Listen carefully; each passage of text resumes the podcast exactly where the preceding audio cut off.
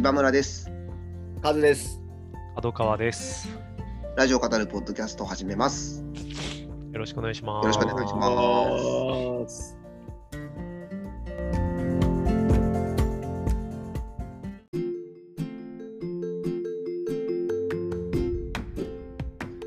はい。じゃあちょっと今日オープニングトークとしてですね。はい。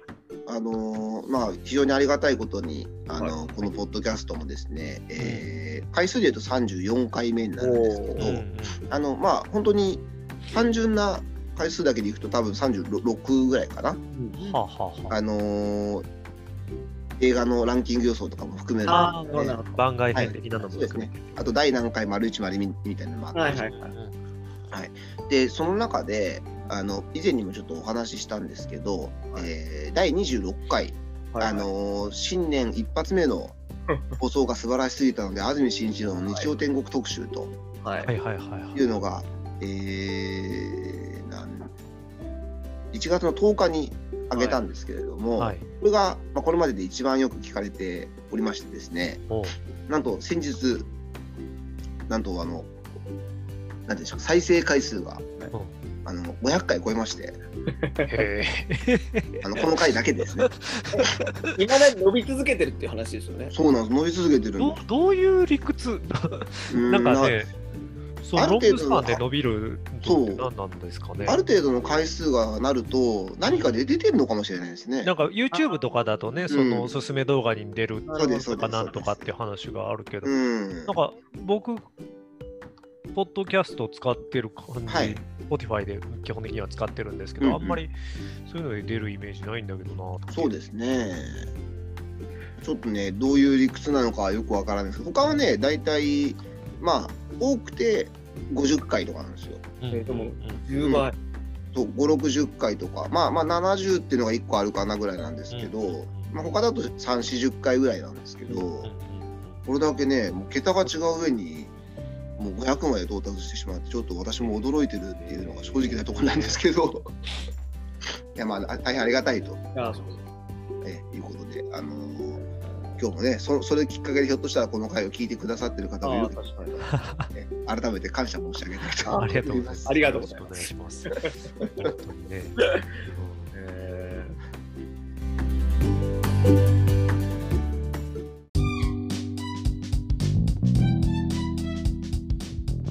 というわけであの今週ですけれどもはい。アトロク僕はあの釈迦特集がうん。1年に一度ですけど、あの楽しかったですね。楽しかったですね僕、うあれとても好きでうん。毎年の。そうですねえっ、と木曜日木曜でしたかね。そうですね、ん3月4日木曜日、うんえー釈迦最前線2021ということで、あの日経に日経新聞の、えー釈迦コンテストのうん。結果を踏まえてという話でしたけど、いやーもうなんかクオリティがすごかったですね。すごかったですね。セゾン、冒頭のセゾンも、から。池袋52、そう。池袋52でしたっけ？明らかにこのね、あ AKB 系と東いうか池袋、52か。あの、坂、なんとか坂系の楽曲っぽい感じで、本当歌唱も、楽曲もクオリティ高くて、あの、ね、坂って本当はグループ名につけたかったけれども、そうそうそうあの本社の近くに近坂が,、坂がなかったから断念したっていう、すごいこう真面目かっていう。はい。ここまでのこだわり。ねえ、ああれはちょっとすごかったっすね。ちょっと用事あって昨日池袋に行ってたんですけど、ちょうどそのサンシャインの横あたり通ってて。ここにいるんだなと思いましたね。はいはいはい。あの歌ってる人たちはね。はい東池袋52いるんだなと思いましたね。な。なんか本当、うっかりなんかずーっと聞き入っちゃって、ああ、やばいやばい、洗脳されちゃうっていう感じのあ いや、本当に本当に。押してしまいそうになるとね、思わず。うっかり、なんか。普通にね、活動もしてるって言ってましたうんうんね。うん。アイドル的な。すごいですね。動画って見られました？僕見てない見てない僕見てなくて動画、はい。う動画もすごいいい、すごいって言ってましたよん。ね。ね、なんあ言ってましたねラジオ内でリアクションされてましたね。本当になんか、うんおそらくですけどそのルックスもすごいいい方も、うんうんその中に多分たくさんいらっしゃるんだと思うんですけど、そうだいや本当になんか社員さんとしてなんかうん。ちょっと心配になりますよね。なんか 変なファンついちゃったりしないのかなみたいな。一般人ですからね、言っても、そうですよ。ね。いや本当に、うん。うんあのその事務所が守ってくれることもないわけで、逆に心配だなっていう感じがちょっとしてしまいましたけど。ね最近本当、どこでもファンつきますからね。そうですよね。一蘭、一蘭の、じいあれ？一蘭でしたっけ？ラーメン屋ですか？ラーメン屋。なんか、すごい曲なかったでしたっけ？ぼーっと聞いてたからあんま覚えてないですけど。え一覧あったかな？僕ね、途中までしか聞いてないのうん。なんかね、僕もぼーっと聞いてて、最後の、最後の方だったかな？真ん中過ぎたぐらいだったかな？なんか、何この曲って思ったら、なんか、一蘭の、なんて表現したらいいんだろうな。うん、なんか、で。引っかかっちゃった。そうそうそう。すごいなんかね、うん、盛り上げるでもなんでもなく、ちょっと怖 怖かった 記憶があるんですけど、あれ？僕も本当、うろ覚えて喋っちゃってるからあれだな。でもまあ楽しいですね、釈迦で。ううんん。なんか本当にこうなんていうんですかね。うん。ああいう仕事したいなと思いましたね。そのああのいやいやあの釈迦コンテストやってる側の。うんうんうんああ、なるほど。こうねだ誰も別にそんなの注目してなかったはずで、うんでも注目されてなんかみんなもう本当にウィンウィンでしかないじゃないですかあれ。ね、すごい増えてきてるんですよね。あの、うんなん応募も減るかなと思ってたら、そう増えてっていう。コロナ禍でも増えたっていううね。んなんかすごいなんか僕あの新宿三井ビルののど自慢大好きなんですけど、うんちょっと通ずるものがあるというかうん、うんうん。うん、なんかああいうね。なんていうか、うん、頑張りをこう応援してさ応援される側もいいみたいな、うんうんああいう仕事をしたいなってすごい思いました。うんうんうん三浦淳さん的なそうですね、ミラジュンさん的な。はい。スポットが当たらなかったフォーカ。スを当てる、ね、そこにフォーカスを当てるという行為自体がある種の、なんていうか、アートというか、そうですね。ねはい。そう、ある種のアートですね。うんそこからまたなんかね、文化が生まれていくというか、もともと生まれてるものなんだけど、そこがうん。いさらに醸成されていくというか、や、本当に。面白いですよね。うん。よかったな。なんか、ああ、今年もそうかっていう気持ちになる 一つですよね。角川君のとこ釈迦作んないの？うちですね。なんかそうそうそうそう。あのーそうなんですよ。あのーそっか。作って別に募集してもいいのかって思ったんですけど、うんなんかレギュレーションが一応動画投稿であることっていう、日系のやつはな聞いて、動画かちょっとめんどくせえなって。音声だけの人もいるって言ってましたよね。あね、一応音声だけでも動画ですけどあの出してくる人もいるとは言ってたんですけどね、そうそう。一応、でも思考回路的にそこまではあの一応進みました。そうか、うちで作ってもいいのかみたいな。大事だしな、みたいな。うん。本格的に作るときはうん。あ、そうですよね。あ、そうですよね。あ、それこそでも確かになんかいろいろつながり考えていったら普通に、あのプロフェッショナルが集まりそうでそう怖いわ。ですよね。そうですね。イシュボーイ君とかそうですよね。いや、プロフェッショナルすぎてちょっとびっくりする。ああ、でもそうですね。確かにね。うん。いや、面白いですね。砂場コーポレーションが大賞を選ばれるいやー、ねえそうですね。どういう軸でいったらいいんだろうな。成功法じゃいけないでしょうね。かね面白いな。でも、うん夢がありますね。夢がありますうね。ん。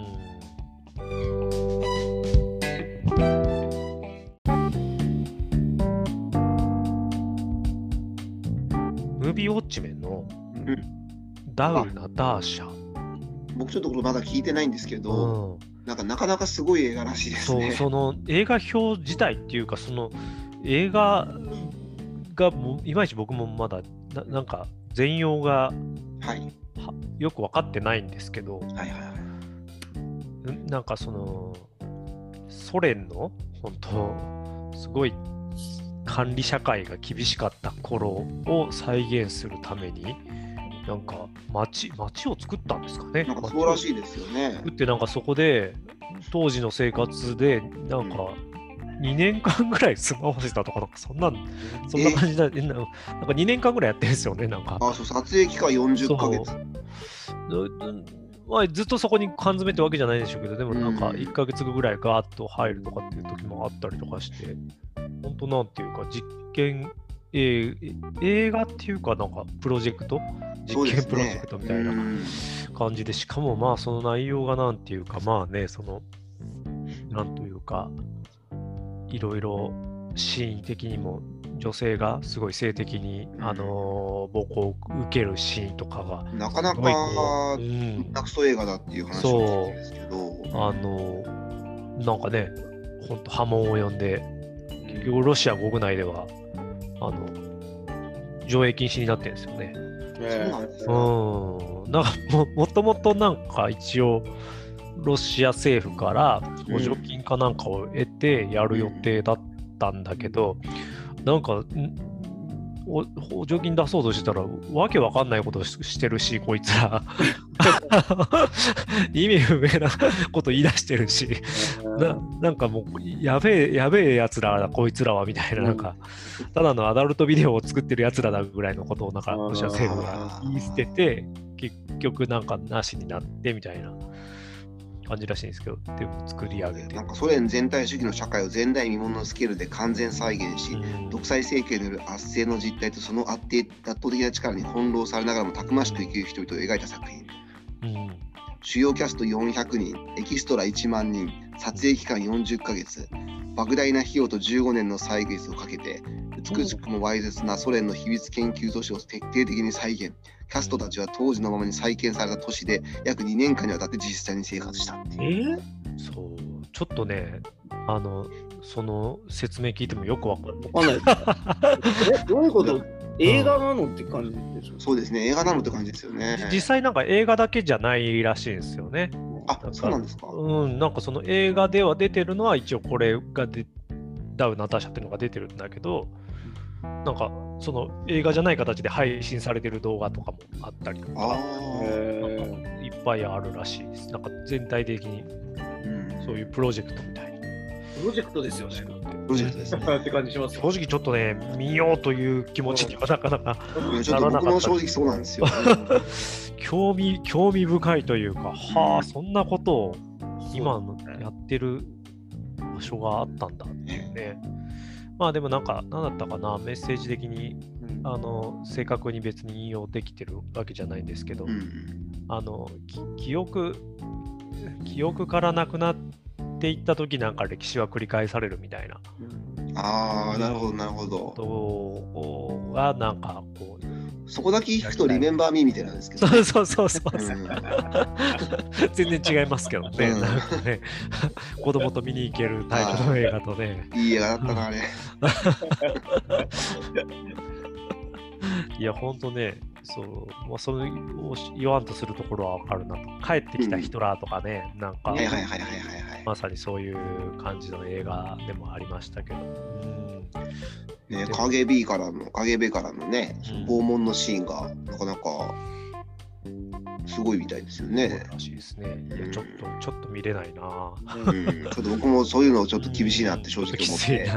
あの、映画見た、あの、リスナー、ムービーウォッチメンに送られてきたリスナーさんからの、うんメールとかはいも、本当なんかきつかったとか、あの、不快だったとか。見に行く人たち、本当偉いですよね。そう、本当偉いなと。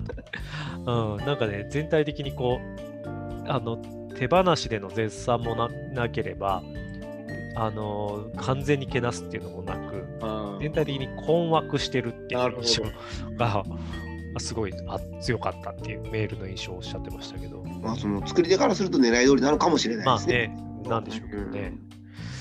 ちょっとなかなかね、う。いろいろ見たい映画もたまってる中で、そうですね。なかなかチャレンジングな、はい、大学生ぐらいそこそこ長いっていうね。そうね。2時間以上あるんですよね。そうそうそうある。130分ぐらい、うん、そんな130分も見れない。ちょちょっとしんどいないや本当に。っていうのがちょっとへえっていう感じでしたね。びっくりしましたね、うん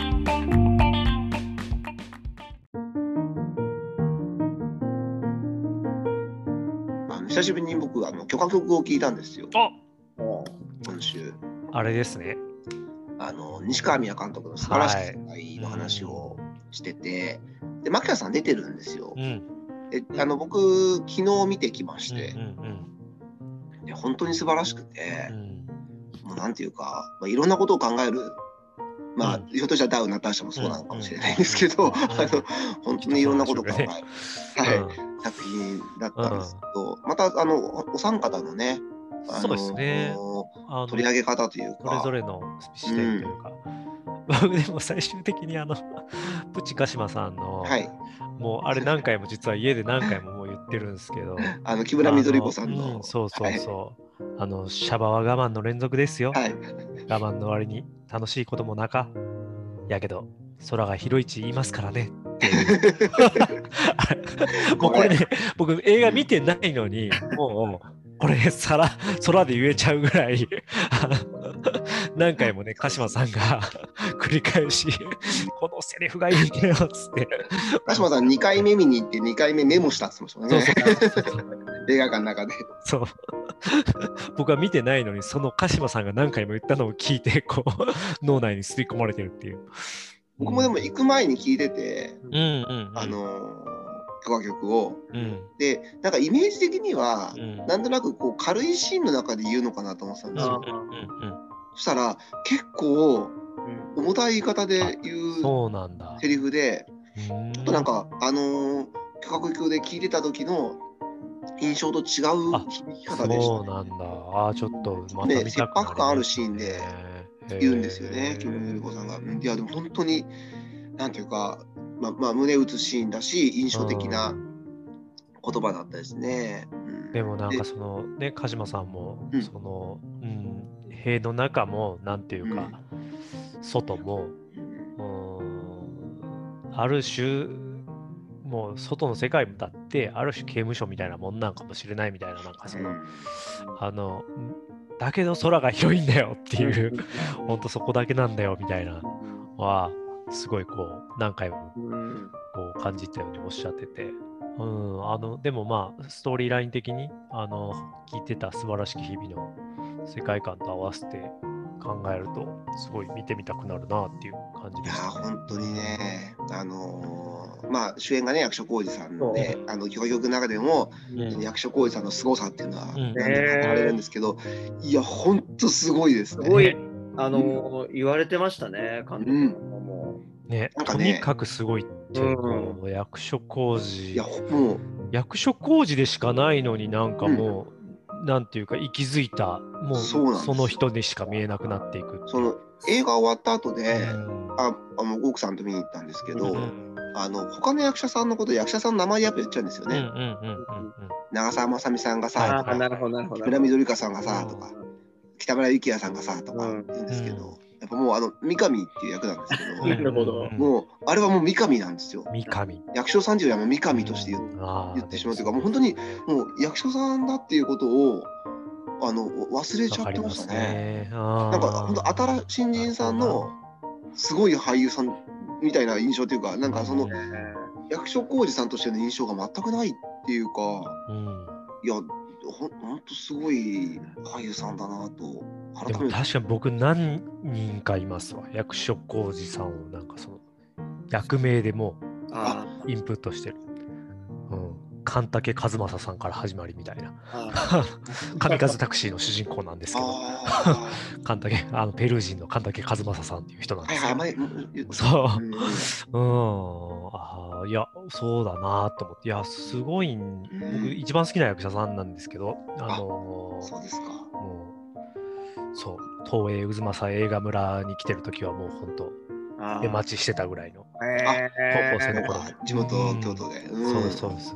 あの、ドラヘータ撮ってたんですよね、確か。あうんの、市川崑監督の。うーん、そうそう。いやー、ちょっとね、やっぱみ、す、うん、素晴らしき日々は見に見に行こは一番ありますね。いやー、すごかったですね。で、ちょっと僕花束にあ申し訳ないんですけど、ね、あの花束もやっぱり、うん。あの役麦君とかこう本当実在の人物としてみんな語ってる映画として、そうですね。ある種あの同じようなうん。ものを感じる部分もあるんですけどやっぱねなんか、うん、思い入れとしてもこれは見たいなっていうのでねちょっとあと一個ちょっと言っときたいのが、その僕結構映画スタイリングを見るんですけど、うん。そのこのよキャラクターにこの服を着せることうんうんうんでこの人をどう見せるかっていうのはすごく、あの意図をこう読み解くのが好きなんですけど、今回長澤まさみさんが、うん。まあ、すごいこうちょっと嫌なテレビプロデューサー役で出てくるんですよね。うんうんこうなんていうかああいう人たちをその、うん。要はあのー犯罪を犯して刑務所に入ってしあのしまった人たちが社会復帰する難しさみたいなのをドキュメンタリーで撮らせてくれみたいに、あの言いに行く役なんですけど、まあ西上さんはこういう人のことがここう、まあ、嫌いなんだろうなというかこう軽蔑してるんだろうなっていうのが こうすごく伝わってくる感じなんですけどでそのあのホルモン屋で口説くんですよ。うん。あの役所さんが演じるめ三上をその出てくれませんかって口説くんですけどその時に白のタンクトップで来るんですよ。あははははっていうか白のタンクトップで白のスカートっていんうん真っ白な上下で。はい。でいや行かないじゃないですか焼肉屋に。うん。真っ白な服で。うんうん。でかつタンクトップだから、その女性からするとやっぱ飛んだりしてね、うんうんあの暑かったりもするわけだから、まあ、普通に考えるとなかなか現実ではない服だと思うんですけど、まあある種なんていうか絶対に自分にはうん。そういう油が飛んでくることがないって信じてる人っていうか、うん。なんか本当に戦場で自分にだけは銃弾が当たらないって思ってるうん。このすごい優秀な兵士みたいなうんうんその自信満々な人みたいな。うん。うんそこのそのメタファーとしてのスタイリングがもうなんか実に見事だなっていうか、あれ見ただけで、あこの人はもう自分に対して絶対的な自信持ってるんだなっていうのをすごく感じるっていうそのディテール一つとっても、なんか、あこの映画すごいなっていううんいやーそうですよね。感じがすごくしましたね。なるほど。もちろん他の、あのー北村幸也さんがあのうんケースワーカー演じてるんですけど、うんそこも本当に、まああのーああいう仕事を実際にしている友人がいたりするっていう、あの自分にとうん。自分に、あのーところも含めてうん。すごいこう身につまされる思いで見ることになるし、うんいや本当にあのたくさんの人に見てもらいたいなと思いましたね。うんいやーなるほどね。そうでもそう長澤さんの話許可局でもしてたじゃないですか。で、まあ僕はまだ見てないんですけど素晴らしき日々を。やっぱ鹿島さんの話がなるほど興味深いなと思っててすごいなんだろうな。長澤まさみさんの言ってることってめちゃその嫌な役として出てきてるんだけどいわゆるポリティカリーコレクト的にはというか、あの発言的には全くもって間違ってないしなんだったらするなんだったらし普段してるはい。あのおそらく僕とかもあのー鹿島さんとかも。うん。しかもそれが正解とされてるしかも。いわゆる言動が、あのーそのまんまその言葉として出てきているのにいやこれは違う間違ってる。あ間違ってるというかこれはこのアプローチは違うって。やっぱ見てる人がみんなが分かるっていう、うん。なんかこの構造の逆転のさせ方というか、捉えさせ方ってまあ西川さんって僕あの褒めてますけど本質的にものすごい意地悪な人だと思う。あの今まで撮ってきた作品とかも含めて。いやすごい意地悪なうんあのそこをそう見せてこう突きつくることするんだいや最高だなっていう、うん。うん。許可局でもね、あの、うん。要はいい人をいい人として描かないっていうか、うんうんうんその人っていい面も悪い面もあるっていうのを徹底して知ってるというか、うん。なんかその結構僕韓国映画好きでよく見ますけど、韓国映画ってそのなんかその役割を全うする人みたいなのがたくさん出てくる印象があって、うんうんうん要はその仕事としてこの人がやってるんだよっていう、はいはいはい。だからこその闇みたいななるほど。その仕事となれば何でも人っていうのはやれちゃうっていうか、そのあの良きこととしてあの、こうある種のこう洗脳というか、あのされてやって、まあ、まあだからこそのやった後の苦悩とかも描くわけですけど、うん。なんかそことはまたちょっと違うベクトルを感じますね、すごく。うん。いやうん本当に。やっぱちょっと。本当にそもそもそもの人間としての、うん。そのだから非常に曖昧っていうかそのうん。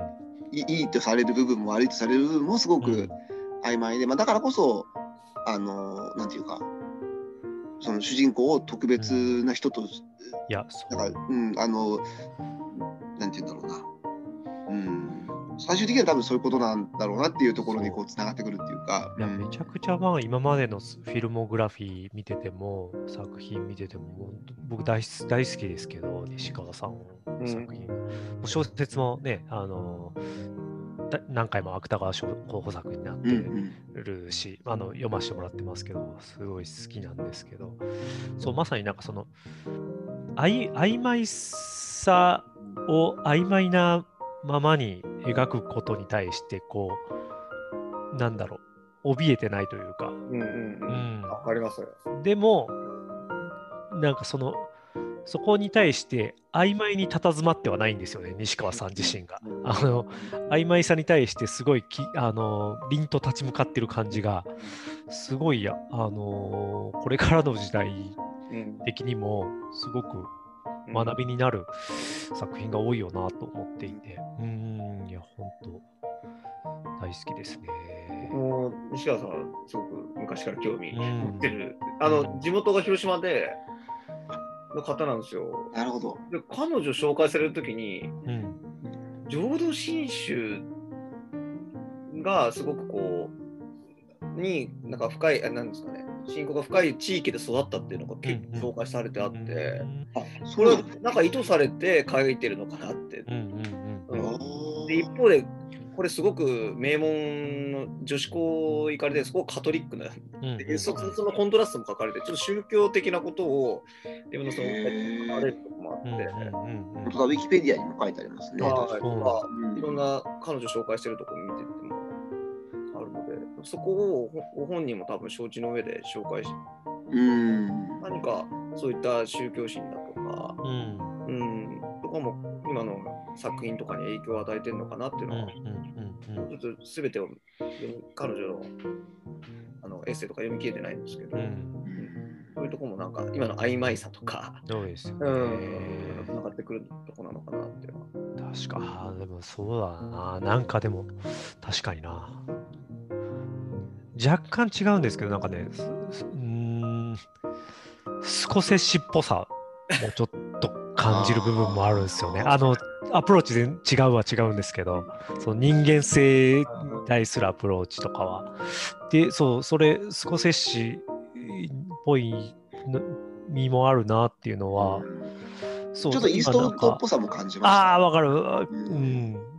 なんかね、でもそう、今、その宗教、宗教的な背景があるみたいなところも含めると、うん、あの今、あのカズさんからの話とか含めて、まあ、スコセッシもね、やっぱね、キリスト、うん、カソリカソリックっていう、そうですね、そこは大きな。あのバックボーンがね。切っては切り離せないような作品性になってるんで、うん、ついついねそういう宗教的背景のある人の作品ってなんかそういうなんだろう宗教的な正しさを描くのかと思いきや全然 むしろ違うという。あれ？みたいな。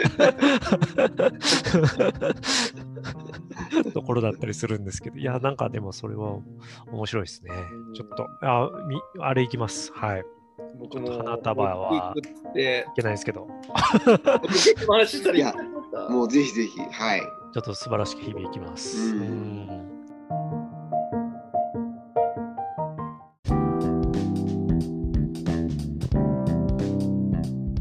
あとは日展のコーナあ、ーです。日伝ですね。はい今回はね、あのー収録前にも、うんあのー日展、今回は山崎まりさんがゲストで来られてたっていうので、ちょっとメッセンジャーでも僕らもやり取りしましたけど、そうですね。あ、聞きました、僕も。うん、すごかったですね。すごいですね。僕、そこまで、あのーあの方の反省を知らなかったもあので、、なるほど。初めて聞いて、うん。なかなか衝撃でしたね。いや、もうね、ただね、あんなもんじゃないんですよ。あ、そうなんですね。あんなもんじゃないんですよ。あ、まあまあ確かにね、あのじ短い時間の中ででした うん。いや、もうす、すごいやっぱ本人が語る熱量と、あと、やっぱ面白く落としてくれる感じもあって、はいはいはい。笑える感じでしたけど、あね、お母さんがやっぱね、実は、どの意味ではめもうぶっ飛びすぎてて、すごいですよね。山崎さんとかの、うもう山崎さんも母が本当ぶっ飛んでてっていうので、あのビオラ母さんっていう、うんはいはいはい。あのービオラ奏者の方だったんうんですね。あのエッセイを書かれてるんですけど、あそう僕それを読んだことがあって、すごい、えー感動的なあのエッセイですよ。本当になんかあの目頭熱くなるし場面もいっぱいありつつでも口あんぐりみたいな。えー、みたいな。ことみたいな感じのね、本当方で。僕、3年前、2年前ぐらいかな ?2、3年前ぐらいに確か出た頃に読んだんですけど、え我が家では、あの、絶対いつか朝ドラになるよねっつってー、、ああ、そうです。うえん、朝ドラになる気がするっていうぐらいの。本はお母さんとの関係が書かれてるんですか？おかあの娘から見たお母さんとあお母さんとの生活を幼少期から振り返っていくみたいな。えこの横浜の中で確かねあのお嬢さんうんの家にへだったんですけど、そのビオラを弾いてそれでなんとか食っていくためにっていうのでもうボンってこう北海道でしたっ北け海道にうん。単身乗り込んでってそう。だから当時のねしかも昭和一桁とかの人方の、うん。あの、うんそう行った北海道とかなんで、あ、昭和一桁じゃないか、さすがに。あの、もう、全然まだ、あの、あ、そうです。戦中生き抜いていらっしゃるね。開拓がね、まだまだっていう段階のところを、もう、土佐回りというか、もう、ぐるぐるぐるぐる回りながら、だから基本的にもう、山崎まりさんとこの妹さんは、ずっとその間は、二人暮らし。はいはい、ほったらかされてたって言ってましたね。とか、もしくはあの親戚のところに預けられる、あ親戚と親戚もいなかったのか、まあ、知人のところに預けられるみたいなとか。ああ、そうそうそう。地元じゃないから、そうですよねう。ん親戚もいないですようね。んもうね、でもね、細かいなんか一個一個のエピソードとかがもう強烈で、えぜひちょっとね、ビオラ母さんはね、あの読んでいただき、あれを導入にして読んでいただくと、なるほど。なぜあんなわけのわからないエピソードが生まれてくるのかっていう。中学生で一人旅ヨーロッパにうんうん。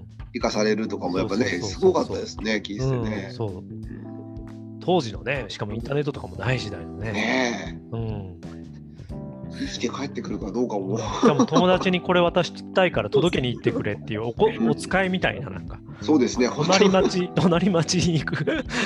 目黒のおばちゃんにおはぎ届けてきてみたいな感じっていう。まあ実際はね、その絵絵絵で生きていくっていうことに対して、なんかいろいろ考えてる娘に、そのね、モナ・リザとかそういううん本場のアートを見てこいっていうつもりだったけど、結局モナ・リザはなんか人がいっぱいだったから見なかったそうです。つって。ね古代ローマ店を見たっていう。逆にねそうそう。そううんうんそれが後の自分に影響をって話してましたね。そう、あの、バンジュさんはあれですね、だんだんこの人面白いっていうのがバレてきてますねっていうそうそうそうそう。言ってましたね。いやね、それ横でだん中田さんが、うん破天荒なあ、そう。もう破天荒とかのレベルじゃないですからね。ね、本当に。旦那さんのね、マリさん、最初の旦那さんとの娘さんなんですけど、はいはいはい。はいはい、なんかあれですよね、ご結婚はされなくてっていう。いや、結婚はね、されてた、されてましたね。知人のあれですか？あれなんかラジオで、あのあれですよねお、お子さんのお父さんってことですよね。しあ違いますしママリさん自身のお父さん。ああ、そういうことですああ、そういうことか。マリさん自身のお父さんは、もう本当、結婚して2年で亡くなってるんですよね。あそうそうそう。そうなんですか。うん僕、おで父さんいる体だけど、影が薄いのかと思ってました。あしもうでシングルマザーで うん。すごい話ですね。やられててでそっからその後なんか商社マンだったかなんだったかと結婚するんですけどその人は基本的にずっとサウジアラビアみたいな、中東にずっといるえー形で、ずっと基本的に別居暮らしで、でね、ただ、ハルさんっていう、その旦那さん、別居状態の旦那さんのお母さんうん。と同居し、だからおばあさんですねマリさんにとっての。とあ同居ずっとしてたんだけど、もう本当、全然当当時のしかもサウジアラビアと日本みたいなですから、まあもう多分今後会うこともないんじゃないかみたいなレベルになってきちゃって、でおお母さん、そのビオラのお母さんと涼子さんって言うんですけど、別れることになったんですね。別れることになったけど、その涼子さんは、ハルさんはあの私たちの家族だから、ああ。いてくれって。はいはい。えー、ある日なんか手紙を残してハルさんが出て行ってしまって。でもなんか行く当てはあるのでって書いてあって出て行っねてでしばらくしたらなんか手紙が来てその手紙を読むなりなんかその涼子さんが「ハルさんをお迎えに行こうよ」っつってバーってこう家族全員うん妹ふたあ娘2人車に乗せてバーって車で行ってそしたらあの市営のボロアパートに一人で住んでるハルさんがいて、みたいな結局なんかその行く当てを何とかたどったんだけど行けなくってでも体が不自由なもはいはい。うねもうは80代当時80代ぐらいのおばあさんだったんですけどっていう状態だってでまあなんとかでもあの住む場所を見つけられたからあの安心してくださいみたいな手紙だったらしいんですけどもうそれでこうその別れた旦那さんのお母さんを。こうあの迎えに行ってで春さんは私たちの家族だからってそこもう一回行ってそこから亡くなるまで2年半一緒に過ごしたみたいなエピソードとかねなんかね強強烈ですね。うんそう。なんか出てくるエピソードがね、全体的にこう、現代日本のエピソードっぽくなくて、そうですね。そう。すごいなんか、うん、もう濃厚すぎてね、そうですね。ぜひ朝ドラにって思ってます。ですね。うん確かにね。うん今の家族とは何かとか、人のつながりそうそうそうそうそう。いや、うん本当に本当に。考えさせられるようなう。ん。ですね。母さんね。あの、いや、でも、そう、僕、ついつい、あのーその、マリさんのインタビューのゲストコーナーのところを聞けてなかったんで、あの、はいオープニング、日程のオープニングコーナーだけで止まってたんで、あのーカズさんがすごい強烈だったっていうのをはいはい残してくれて、改めて聞いて、なんか、すっかり記憶のね、奥底に眠ってたんですよ、ビオラ、ビオラ母さん。なんかエッセイ読んだなっていう記憶があったんですけど、うん。そうだ、はい。ビオラ母さんだって思って、うん。Kindle にまだ入ってたんで、あのもう一回こう、あの掘り起こして読んで、あ、そうだった、そうだったみたいななって、うん、いや、思い出すきっかけになりましたね。なるほど。そういう作品あるな、結構な。うん。でもご本人ももうかなりそぎ落としましたっつって言われいや、て言ってましたね。うん。そうそうそうそう。これでもそういうめちゃめちゃ喋ってるようだけど、全然もう言えてないですとか言って。うんむちゃむちゃですからね。まあでも、ある種筋が通ってるんですけどね。うん、なんていうか、生きる、いもう生きるっていうことに対して、こうすごく素直に忠実に生きてる親子だだなと思いますね。そのお母さんとマリさん含めて。んうん、そ の子供の頃のエピソードで蘇我の馬子っていうのを習った時になんか子供あのクラスの子供たちが馬子って面白い名前だねみたいな。きっと馬みたいになんか鼻息が荒かったんだろうねみたいな。じゃああのうちのクラスだったらマリだねっつって。って言って馬子っていうあだ名になった。っていうっていうぐらいはたから見ても鼻息が荒い子だったことは間違いありませんみたいなことを自分でも書かれてたんですけど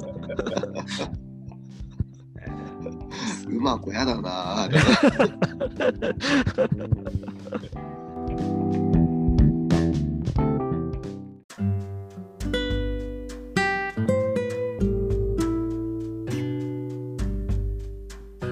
い、じゃあ今日もそろそろお時間ですかね。はい。はい。